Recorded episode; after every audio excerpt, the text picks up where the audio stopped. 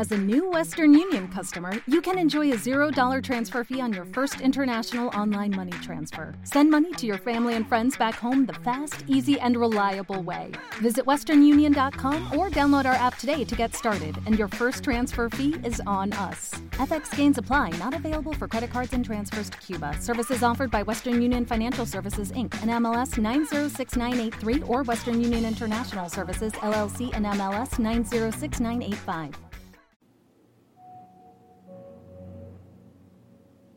Hola, qué gusto estar aquí contigo.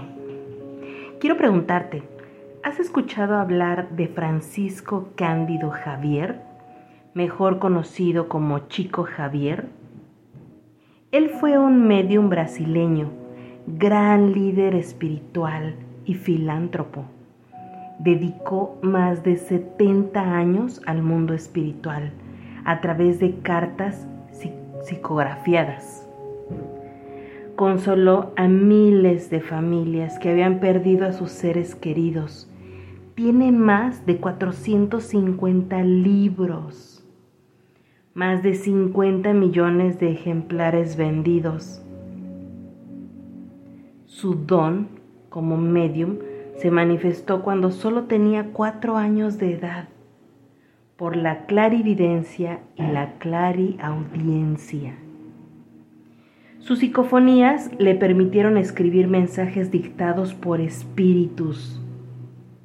Comenzó con esa misión formalmente a los 17 años. Te recomiendo buscar sus películas. Una de ellas se llama Nuestro Hogar. Todo un suceso de taquilla en el año 2010. Fíjate que leyendo acerca de él me impresionó un caso donde Chico Javier atestigua en la corte por un caso de asesinato, donde el finado, a través del medium Chico Javier, redacta una carta y la firma además, ¿eh? donde manifiesta que la persona a la que culpan de su fallecimiento no era el homicida. Y el juez da por válida la declaración del finado. Y además, e, evidentemente, estudios eh, grafológicos le permitieron constatar que era la firma autógrafa del fallecido. Hoy estamos hablando acerca del mundo de los medium. Chico Javier seguía de cerca la doctrina de Allan Kardec, otro medium destacado de origen francés, muy conocido en el mundo espiritual del siglo XIX. Él estudió a profundidad la comunicación entre los seres inmortales. Fundó la Sociedad Parisiense de Estudios Espíritas y una revista espírita también, fundamentales para la difusión del espiritismo en todo el mundo. Él acudía a reuniones donde sucedían las comunicaciones entre los vivos y los muertos, a lo que se conoce como una reunión mediúmnica. Con sus estudios publicó el libro de los espíritus. Es todo un verdadero legado para nosotros los interesados en este ámbito como ellos muchísimos más han existido. Fíjate que curiosamente encontré ahí en el Netflix una serie. El protagonista es Tyler Henry. Se le conoce como el medium de Hollywood. Tiene 26 años y vive aquí en California, en Estados Unidos. Casi es mi vecino.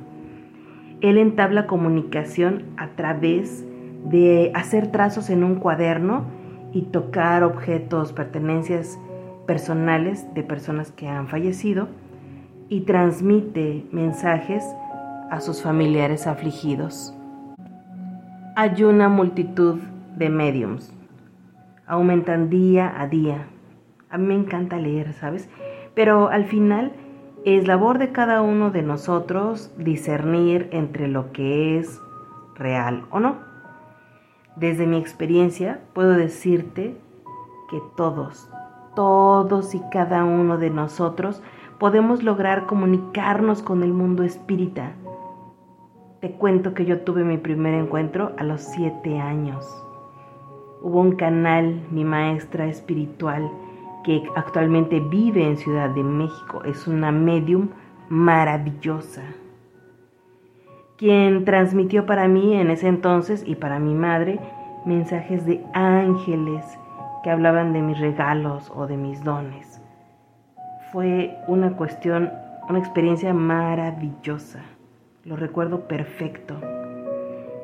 Otro suceso importante que marcó mi vida fue a los nueve años, cuando mi abuela materna falleció. En el trayecto hacia su funeral en la Sierra de Guerrero, horas de la Ciudad de México, mi papá creía que solo él sabía de la muerte de mi abuela. A todo mundo le había dicho que estaba mal en el hospital, etc. Pero en casa mm, a mí me dio incluso instrucciones de, qué, de qué tipo de ropa debía llevar en la maleta. Porque en esa ocasión mi mamá y hermana y unas primas habían salido a comprar algunas cosas al centro de la ciudad. Ay, años de ver, oír, sentir cosas raras, ¿sabes? Que me negaba a creer. El año pasado que falleció mi papá, esa misma noche pude hablar con él. Y literal, transmitió un largo mensaje para nosotros. Yo lo escuchaba y lo repetía y lo escuchaba mi esposo. Todos aquí en casa inclusive pudimos experimentar, ver, sentir manifestaciones increíbles de mi papá. Fíjate que para esto no existe un manual práctico para seguir y entrar en comunicación con los espíritus. Al contrario, se rodea al principio de dificultades, de miedo. Tenemos que abrirnos, creer, tener fe, creer en el poder de tu intuición, confiar, no puede ser usado con fines de lucro ni diversión, pues la ignorancia y la liviandad de ciertos mediums han causado opiniones negativas, evidentemente, entre las personas con respecto a estos temas. Hoy día ya no es un espectáculo donde vuelan mesas, donde levitan cosas, es toda una doctrina. Justo el libro de los espíritus aborda la parte filosófica de la ciencia espírita. Y entonces nace la primer pregunta, la primer duda. ¿Existen los espíritus?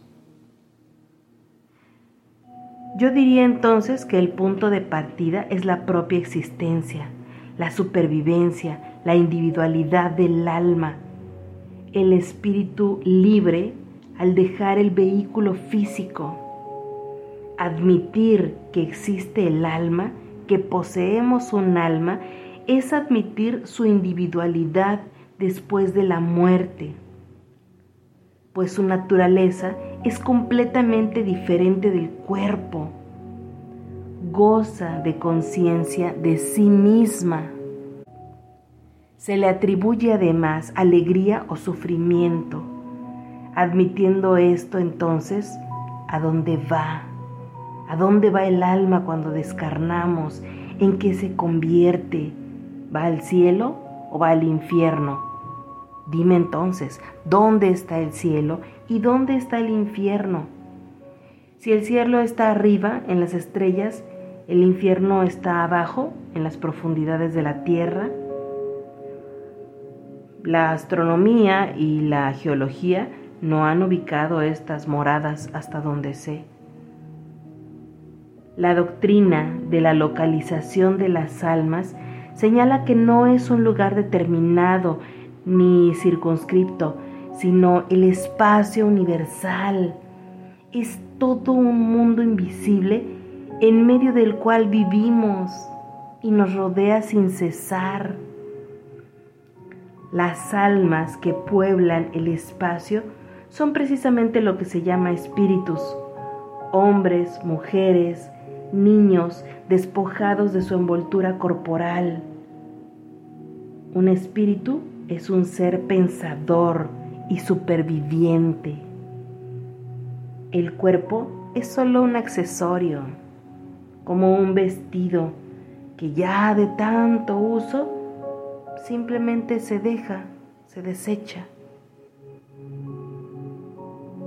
Además de esta envoltura material, el espíritu tiene una segunda envoltura, semimaterial, llamada periespíritu, que afecta la forma humana. Cuando se libera el alma, deja esa forma corpórea y se vuelve fluídico, vaporoso, pero que por ser invisible para nosotros, en su estado normal, no deja de poseer algunas propiedades de la materia. La materia no se crea ni se destruye, solo se transforma. Entonces, la pregunta es, ¿el espíritu puede comunicarse con el hombre? Me consta que puede hacer intercambio de pensamientos con nosotros. Así que, ¿por qué no podría comunicarse? Claro que sí. Escucha estos principios básicos. 1. ¿Tú crees que el ser que piensa en nosotros durante la vida no debe pensar también en nosotros después de su muerte? 2. Que si piensa, no debe pensar más en los que tanto ha amado. 3. Que si piensa en aquellos que tanto ha amado, no debe querer comunicarse con ellos. 4. Que si puede estar en todas partes, no puede estar aquí contigo, a tu lado, a nuestro lado. 5. Que si está a nuestro lado, ¿no puede comunicarse con nosotros? Claro que sí. 6. Que por su envoltura fluídica no puede obrar sobre la materia inerte. Yo creo que sí.